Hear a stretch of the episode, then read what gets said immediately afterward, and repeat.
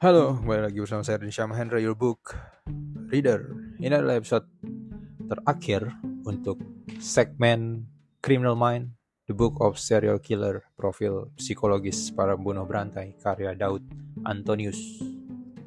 So, let's begin.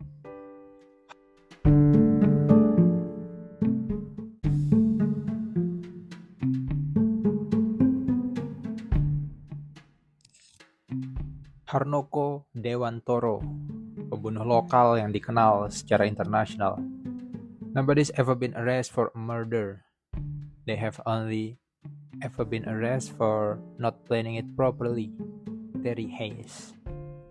Kasus Harnoko Dewantoro atau yang biasa dikenal sebagai Oki menjadi cukup terkenal karena dilakukan di negara lain. Kasus ini juga tercatat sebagai upaya pemerintah Indonesia dalam melindungi warga negaranya. Apalagi di masa itu pemerintahan Indonesia belum memiliki kerjasama dengan pemerintah Amerika Serikat mengenai penyelidikan hukum.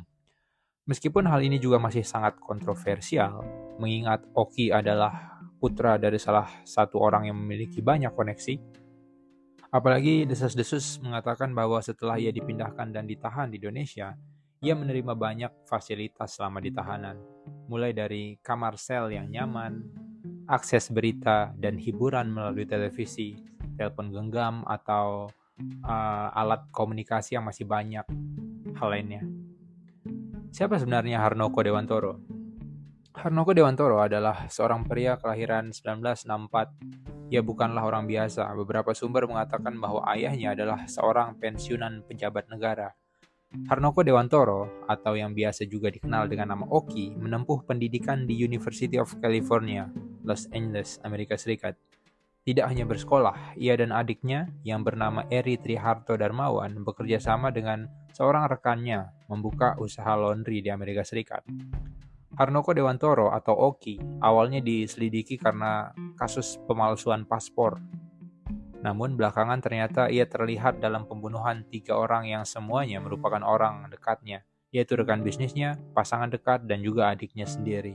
Korban pertamanya adalah Suresh Mikendini, seorang berkebangsaan India yang merupakan rekan bisnis dan temannya sendiri. Menurut keterangannya, Suresh dibunuh di mobil Audi berwarna merah milik Oki.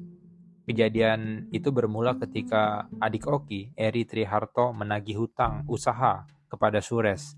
Sures diketahui membeli usaha laundry yang biaya modalnya hasil patungan mereka bertiga. Sures diketahui memiliki hutang sebesar 80 ribu dolar kepada kakak beradik tersebut. Eri meminta dana tersebut untuk biaya hidup dan juga pendidikan selama di Amerika Serikat. Sures tidak terima ditagih dan memukul-mukul jok mobil. Kemudian terjadilah pertengkaran. Dalam keterangan Oki, Eric kemudian tersulut emosi dan mengambil pistol yang memang sudah ia miliki di mobil. Ia lalu menembak dada Sures. Ketika tidak berdaya, ia juga dipukuli oleh kedua kakak beradik tersebut hingga tewas. Mayat Sures awalnya disembunyikan di dalam sebuah gudang kosong, namun akhirnya dipindahkan ke lokasi kedua yang berbeda untuk menghilangkan jejak. Ada keterangan yang menyatakan bahwa Sures juga dimutilasi dan organ tubuhnya dipisahkan untuk mempermudah menyembunyikannya. Korban kedua pasangan pembunuh ini adalah Gina Sultan Azwar, seorang berkebangsaan Indonesia yang juga tinggal di Amerika untuk bersekolah. Gina diketahui juga adalah seorang putri dari Sultan Aswar, salah satu pendiri dari Angkatan Udara Republik Indonesia. Gina adalah teman dekat dari Oki. Ia dibunuh di sebuah apartemen pada tanggal 3 November 1992. Berdasarkan keterangan Oki, pembunuhan tersebut dilakukan karena emosi, tidak terencana. Oki dan Eri datang untuk menagih hutang.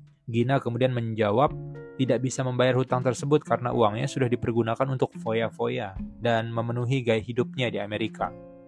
Kesal dengan jawaban tersebut, Oki pun mengambil kunci Inggris dan memukulnya di, ke kepala Gina. Kepalanya kemudian pecah dan ia tewas di tempat. Eh, ceritanya masih mirip ya dengan Astini perihal hutang. Cuman bedanya di sini pelakunya membunuh orang yang berhutang dan tidak mau bayar. Sedangkan kasusnya Astini di beberapa episode sebelumnya, dia yang berhutang ditagih dia yang lebih galak, malah dia yang ngebunuh orang yang ngutangin dia.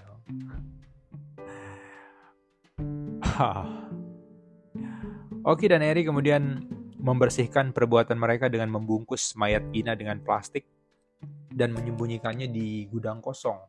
Korban terakhirnya adalah Eri, adiknya sendiri, masih dengan masalah yang sama, yaitu uang. Eri meminta kakaknya untuk memberinya sejumlah uang. Sambil bercanda, Eri menodongkan pistol ke arah Oki.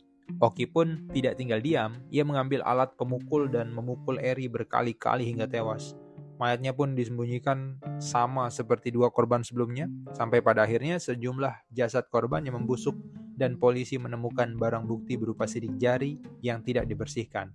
Oki pun ditangkap dan dengan bukti yang kuat, ia mengakui kesalahannya dan perbuatannya membunuh tiga orang. Tapi tidak terlihat penyesalan dalam pengakuannya itu. Ia bahkan sempat menawarkan kepada polisi Amerika untuk membantu mereka memecahkan kasus sindikat penipuan bank Kasus Oki ini juga turut mengungkap kasus lainnya, yaitu pemalsuan dokumen dan penganiayaan yang dilakukannya terhadap istrinya sendiri yang bernama Anggia Hasti Benyamin. Ia dan istrinya pun akhirnya bercerai. Oki diekstradisi atau dipulangkan ke Indonesia dan diadili di Jakarta oleh Pengadilan Negeri Jakarta Pusat. Ia dijatuhi hukuman mati pada tanggal 13 Mei 1997.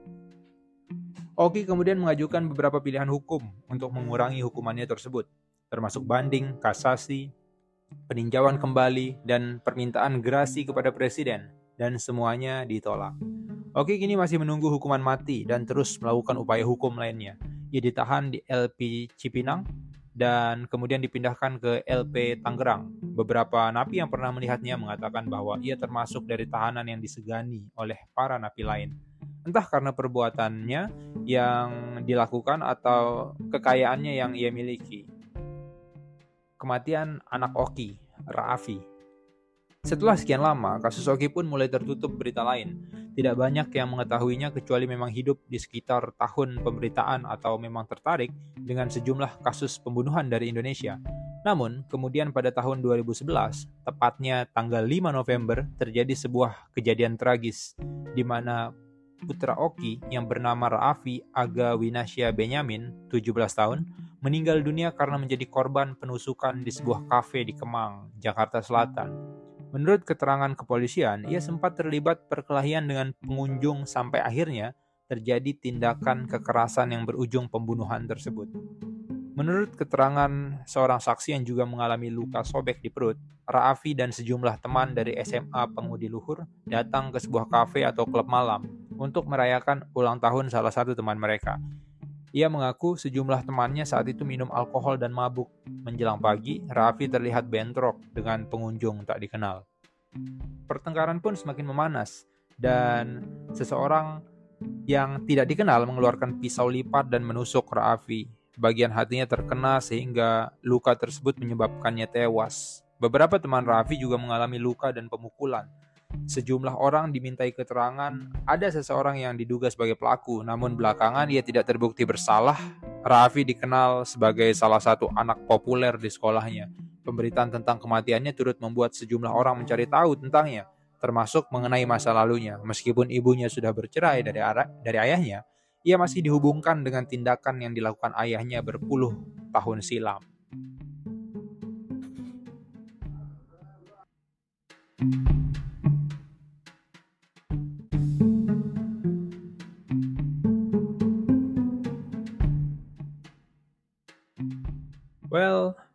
ini adalah bagian akhir dari yang paling akhir dari segmen Criminal Mind, The Book of Serial Killer, profil psikologis para bunuh berantai karya seorang psikolog Daud Antonius. Dan untuk mengakhiri segmen ini, aku akan memberikan ulasan singkat. Pertama, buku ini dibagi ke dalam beberapa subjudul. Yang pertama ada penjelasan tentang pembunuhan dan kriminalitas, kemudian kisah para pembunuh berantai, ada Ted Bundy, pembunuh kejam namun mempesona, John Wayne Gacy, badut pembunuh pembawa kematian, yang sepertinya merupakan inspirasi dari tokoh Joker ada Harold Shipman, dokter sekaligus iblis pencabut nyawa. H.H. Holmes, pembunuh berantai pertama di Amerika Serikat yang sangat terkenal. Dia itu bahkan pernah membuat sebuah hotel untuk khusus untuk membunuh orang. Albert Fish atau Greyman, kesukaan padahal menjijikkan. Ada Sutsumo Miyazaki, The Otaku Murder. Ada Mary Bell, pembunuh berantai berusia 11 tahun. Can you imagine that? Ed Gein, kolektor tulang dan kulit korbannya. Ada Wu Bum Kun, polisi yang melakukan pembunuhan massal. Kemudian ada subjudul yang berisi serial killer legendaris. Situ ada Liu Pengli, pangeran dan pembunuh berantai pertama dalam sejarah.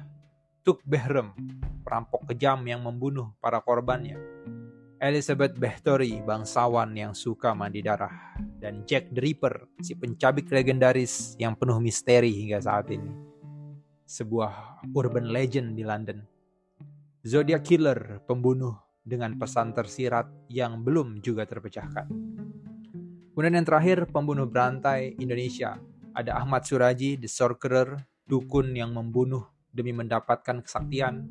Ada Ferry Idham Heniansah atau Rian Jombang, skandal pembunuhan yang menghebohkan. Babeh, Baikuni versus Siswanto, robot Gedek. Siapa pembunuh berantai yang sebenarnya? Astini, ibu rumah tangga yang memutilasi tetangganya.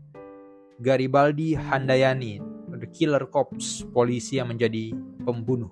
Dan yang terakhir yang sudah aku bacakan di episode ini, cerita tentang Harnoko Dewantono, pembunuh lokal yang dikenal secara internasional. Sejauh ini, pembunuh berantai favoritku di dalam buku ini adalah Ted Bundy, seorang psikopat yang ya bisa dibilang sangat menawan, punya kepercayaan diri yang tinggi, paras tampan, dan mulut yang manis. Dia punya pengetahuan yang luas, bahkan dia menjadi pengacara untuk dirinya sendiri di pengadilan. Uh, Ted Bundy pernah bilang, aku nggak pernah merasa bersalah soal apa pun, dan aku merasa kasihan dengan orang-orang yang merasa bersalah. Sangat. Wow. di dalam buku ini ada dua quotes yang sangat menarik perhatianku ya. Pertama dari Stephen King, dia bilang membunuh itu seperti memakan chips kentang. Kamu tidak bisa berhenti hanya dengan satu keping saja.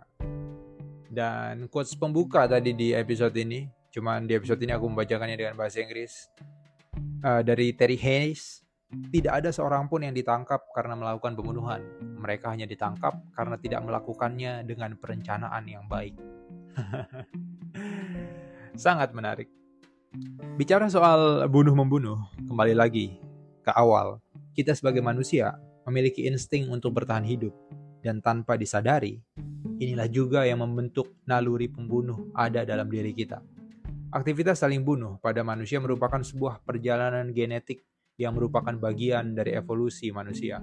Sebab, jika digali lebih jauh, Ternyata insting manusia untuk bertahan hidup dengan cara bersaing sudah ada sejak kita di dalam kandungan. Kita memang terlahir sebagai pejuang tangguh.